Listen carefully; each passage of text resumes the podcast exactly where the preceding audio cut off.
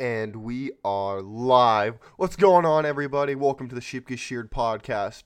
Here we talk about people, politics, and popular culture. I am your host, Austin Creed. Ladies and gentlemen, welcome back to the show. So, today we're going to talk a little bit about people and popular culture mixed in with just a hint of politics. So, when it comes to cultural issues that are you can only dance around for so long, I would have to argue one of the most apparent is that of social change, social evolution, the ones that we see every day of the week. And personal identity is also something we've seen a lot of changes in in recent times. So we're going to talk a lot about personal identity today. We're going to talk about social anxiety and the need to fit in. We are also going to touch on topics such as masculinity, radical feminism, social evolution, and then I'm going to tie in a little bit of mental health, not to diagnose anybody. What I want to do is I want to bring it to your attention, and I want you to have the ability to maybe see things in a way that makes sense of that which is distorted. So, without further ado, we're going to roll the intro to the show and then we're going to get started.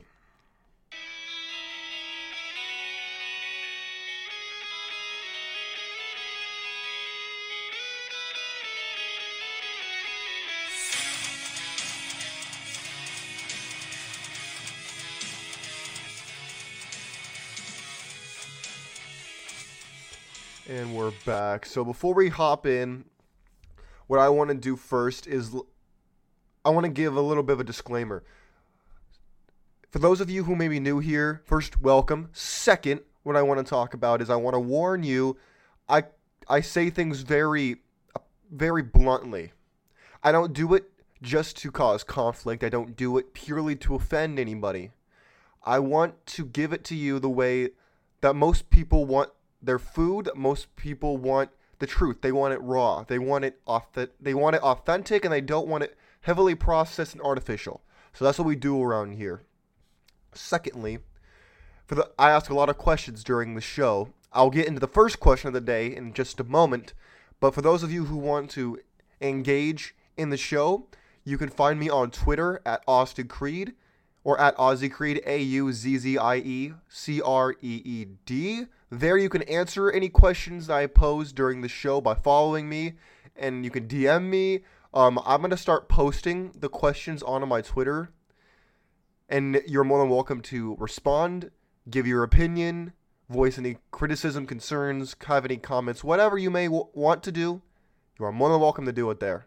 All I ask is you keep it respectful, and that you don't mess up the community. Now, enough grifting, enough lollygagging. Let's hop in.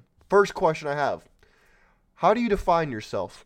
If someone were to ask you, Who are you? What is it that defines you as an individual? What would you say? What would your answer be? How do you identify yourself?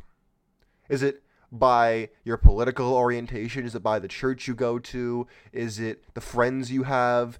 Is it the activities you participate in? What is it? I I see such a lack of identity in America.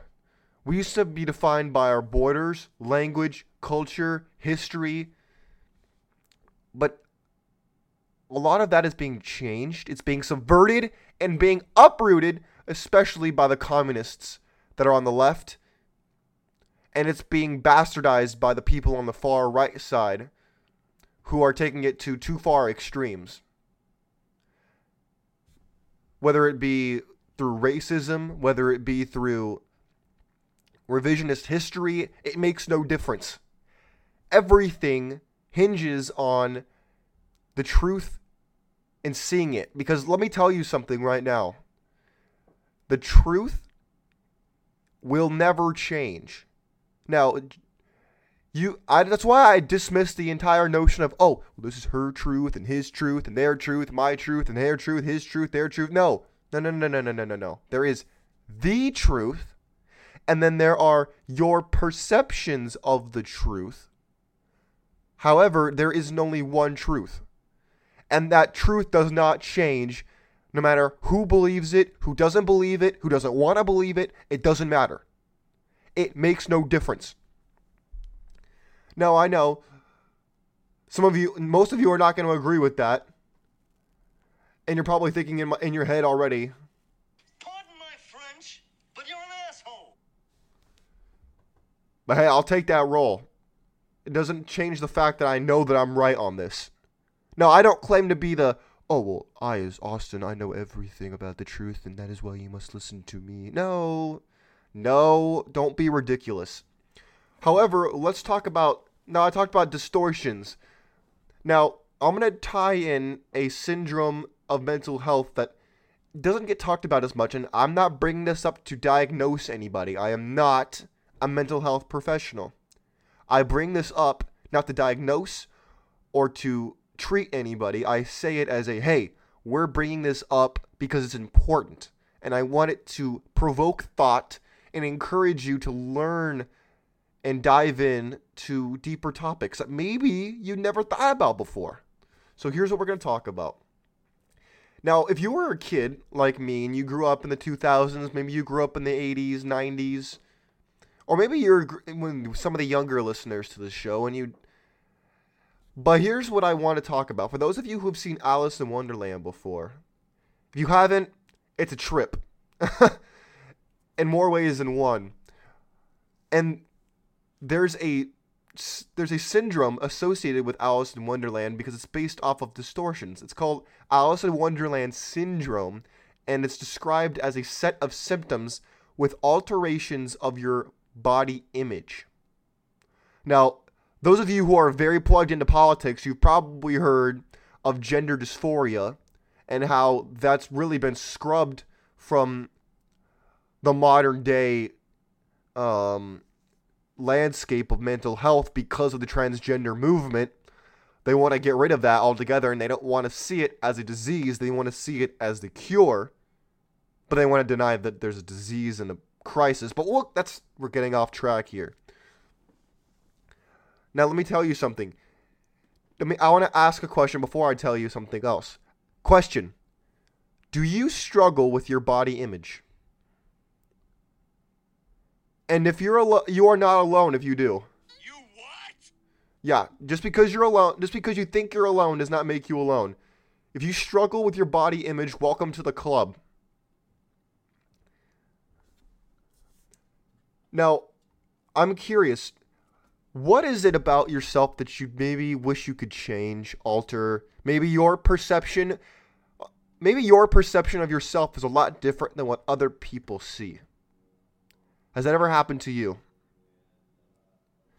Because I can tell you, it's sure happened to me.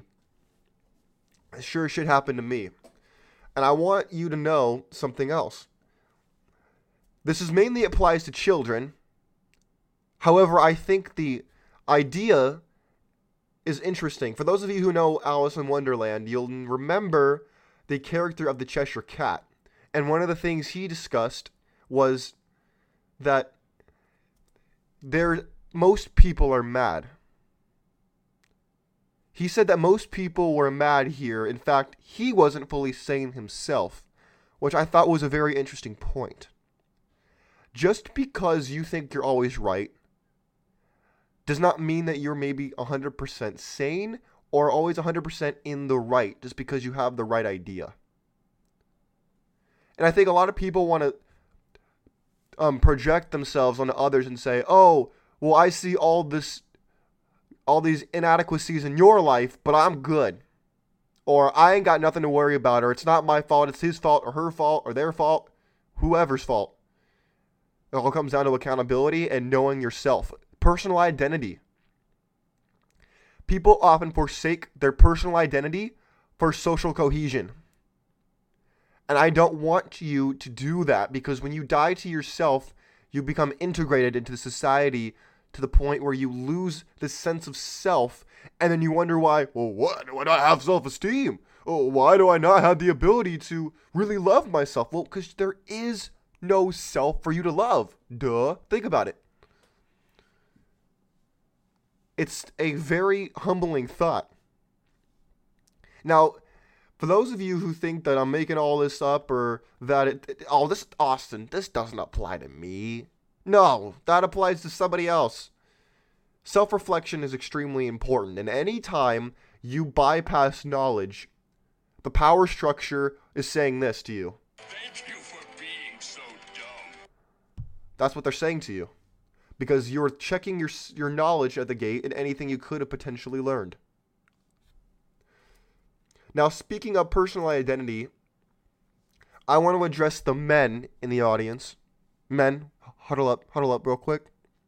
So, if the rise of Andrew Tate has shown anybody anything, it's that there are men out there who are sick and tired of the so called toxic masculinity going on. They're sick and tired of their personal identity as a man being attacked and being thrown out of social of the, of society and being really pushed into a hey, we need you to act like this or we need you to do X, Y, or Z. And if you're not doing that, then you're bad. Or if you're doing A, B, and C, well, then you're the problem. Does that resonate with anybody? I want to ask you do you, if you're a young man listening to this show, do you feel. Now, I know most men don't even say the word feel, but I'm going to ask you this question nonetheless. Young men, do you feel as if you are attacked? Uh, this goes across racial lines. This goes across political lines. I don't care about it. Put a put an interpreter over your ear. I don't want to. I don't care about any of that. What I care about is, do you feel as if you are under attack and that you can't win, no matter what you say, no matter what you do, no matter who you interact with, no matter what happens, especially when it comes to dealing with the ladies? Do you think you can't win? Do you feel that way? Because I want to let you know something. You're not alone if you feel that way. In fact, most men, unfortunately, we've kind of been forced to. We, we don't want to always be quote, quote, toxic. I don't believe in toxic masculinity to be a thing at all, by the way. But I'll use that terminology for lack of a better vocabulary. And I'll say, when it comes to being toxic, most. Here, here's our reaction to most of the time when people call us toxic. Hey, I hate you too, bitch. no, no, I'm just kidding. Can you imagine? Am I wrong? I want you to answer. Did you think I'm wrong? Now, I want you to I want to read you some of the data that I found. Now, they start off with a statement for the ages. American men have a problem. Oh, we do. Oh, well uh let's see what it is. Why would they say that? Well, let's look. They say they uh, men, they being men, account for less than 40% of new college graduates. Which leads me to another question. If you're not going to college, why not? I'm personally in college because I the GI Bill has helped me afford college rather well. So I'm not paying as much. But I'm curious. What if you're not if you're a man and you don't want to go to college, are you going to trade school? Are you starting a business straight out of high school? What are you doing? Because I think it's important to have all options be explored and we talk about all this. But let's continue the, with the article. They say that men also roughly 70% of they account for 70% of drug overdose deaths and more than 80% of gun violent deaths. Okay. I don't know if that's really news. You mean to tell me that testosterone tends to make men violent towards other men? I mean, I think you can look throughout history and look at war and say, oh, wow, what a bombshell statement that is. But let- let's keep going. They say, as the left has struggled to offer a positive vision for masculinity, male voters, they don't say race, they don't say age, they don't say any of that, they just say male voters. Male voters have abandoned the Democratic Party at historically high rates. Let me ask you something, men. Do you think the Democrat Party represents you? Why or why not? What is it about them that would you would resonate with or not? I personally think that any man who supports especially the mainstream Democrat Party is delusional absolutely delusional and you're so plugged in and you're so brainwashed. But that's that's a different that's a whole different thing. I don't say that to insult you. I say that isn't it. That's just the way it works. And then they proceed to talk about, oh, why can't Democrats win with male voters? Well, because they are well, number one, they're pandering to the women. Let's keep that a buck. And number two, when's the last time that they talked about male issues? When's the last time they said, "Hey, men, why? What's going on? We need to have a dialogue. Let's actually fix this, not just blow out hot air." Now, for those of you who are maybe, uh, I've touched on toxic masculinity in the past. Like I said, I don't believe it to be a real thing, and I don't like to use terms created by communist vermin. But sometimes these uh, communist vermin, I, I want to use their terms against them because their terms inherently make no sense, and they like to distort the English language in, into a way where it's barely recognizable. But nonetheless, I digress. We're going to move on, and we're going to talk about, well, I've touched on this in the past, so we're going to talk about what is toxic masculinity. Personally, I think the minute you demonize masculinity, your society begins to sound like this. Think about it. Men, we as men do most of the stuff for society. So when society stops to starts to turn against the people who helped make it, society can only really go one direction. However, let's explore this a little more. I'll touch on it again. They call, of course, they call it a buzzword. Yeah, I wonder why. I wonder why. They say the term, quote, toxic masculinity, unquote, isn't meant to imply that the idea of masculinity is in of itself bad. Oh. Oh, really?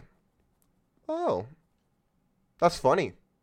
Because that that's not what I've experienced in my own personal life. I get it.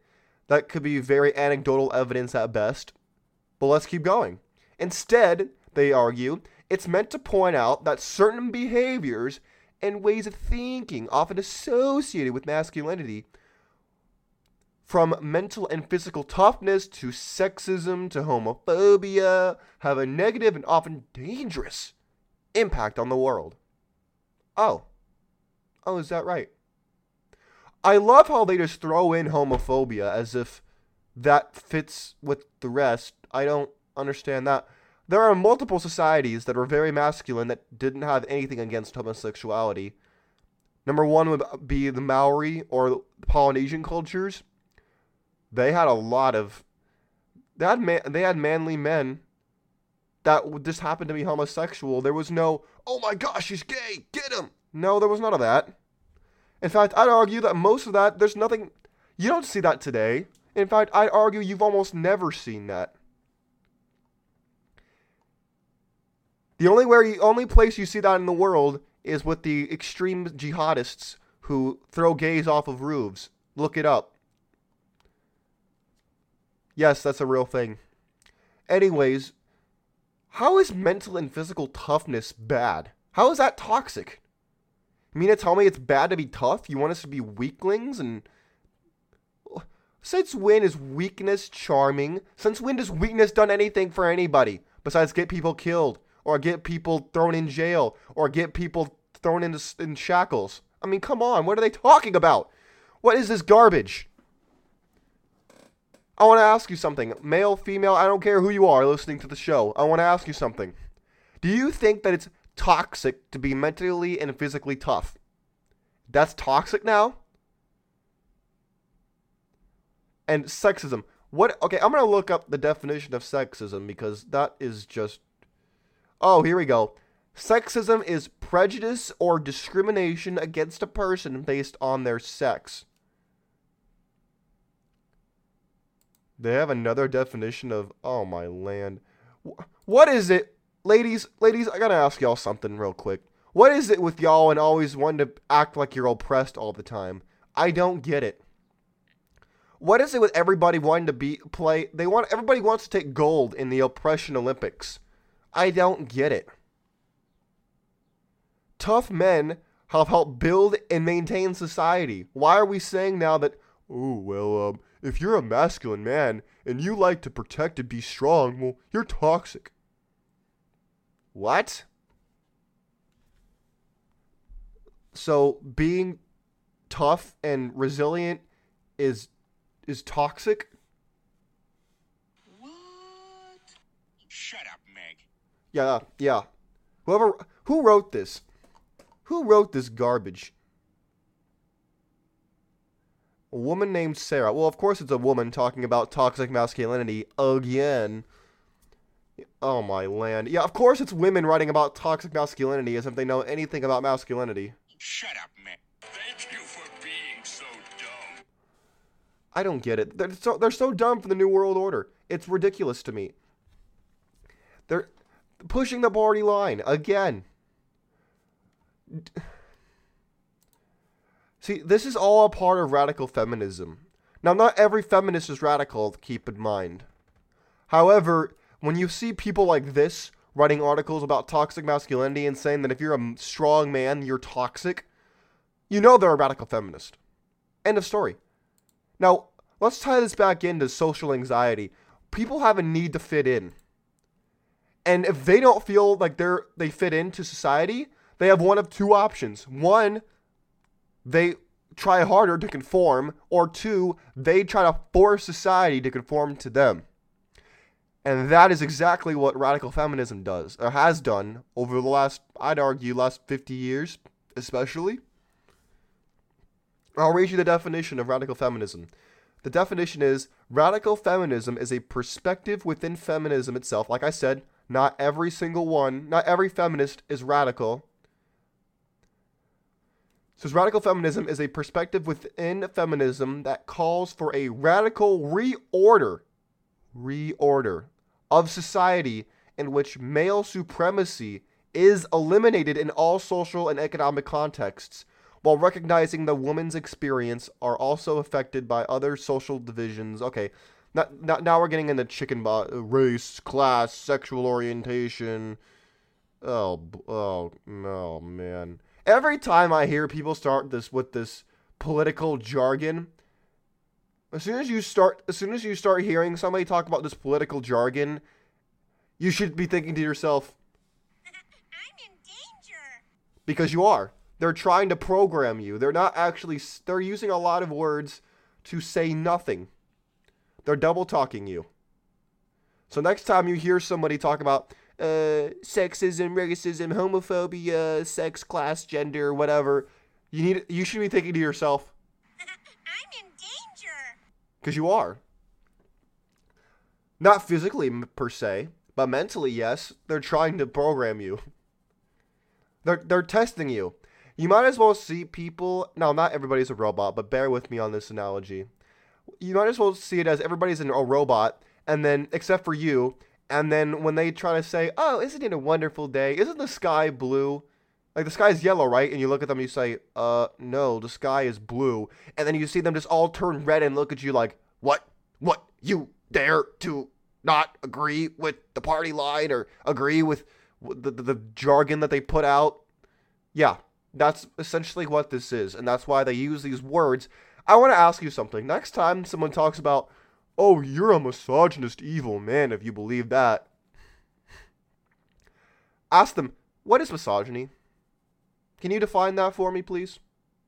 And if they have to pick up their phone to look up the definition or they start hemming and hawing, you know that they don't even know what they're talking about. Now, for those of you who think that oh, this is all uh, this is all just minor detail. It's not. There's no culture war. There's no sus- there's no conspiracy of the highest order. There's no new world order. There's no none. All that is just right wing conspiracy double talk. Oh, really?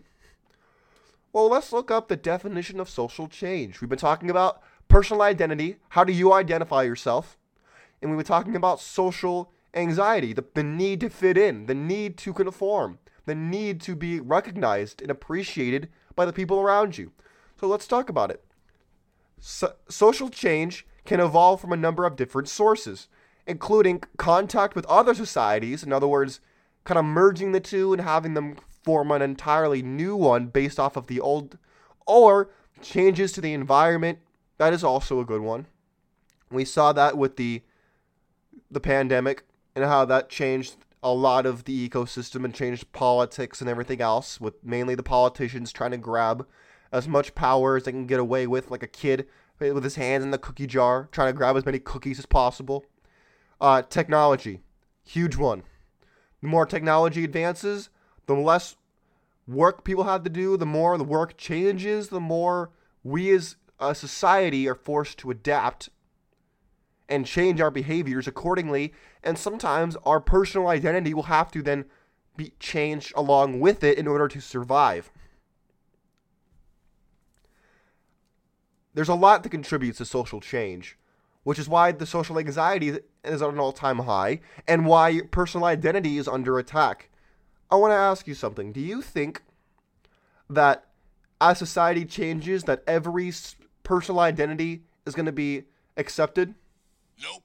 Do you think that you, if you're in the a psychological minority, or even if you're a, a minority, so if you're a minority in society and you don't go along with the party line, do you think that they're gonna try to fight for you?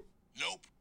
Do you think that if you as an individual try to fight the system, that you're gonna get rewarded for that, or that society's gonna be like, oh my gosh, you're right. We need to change. We need to. You have provided such valuable insight, whoever you are, and I really want you to know that we accept you and we see your brilliance. Nope. Yeah, that's not going to happen. Let me know when that one happens. I would love to hear it. Look, folks, when all is said and done, everybody has a distorted image of themselves and the world around them, in my humble opinion, because of one main reason.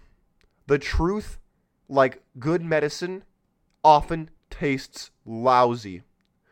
And when you're forced to take these doses of reality, most of the time they're painful, most of the time you don't like it, and most of the time it's needed, but you don't like it while it's happening.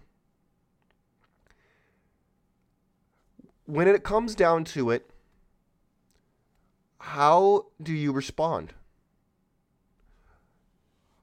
What is it about you that makes you different, and what is it that can really help you endure the op- I don't want to say oppression, but deal with the dealing with the fact that society is kind of throwing you to the, on the sidelines.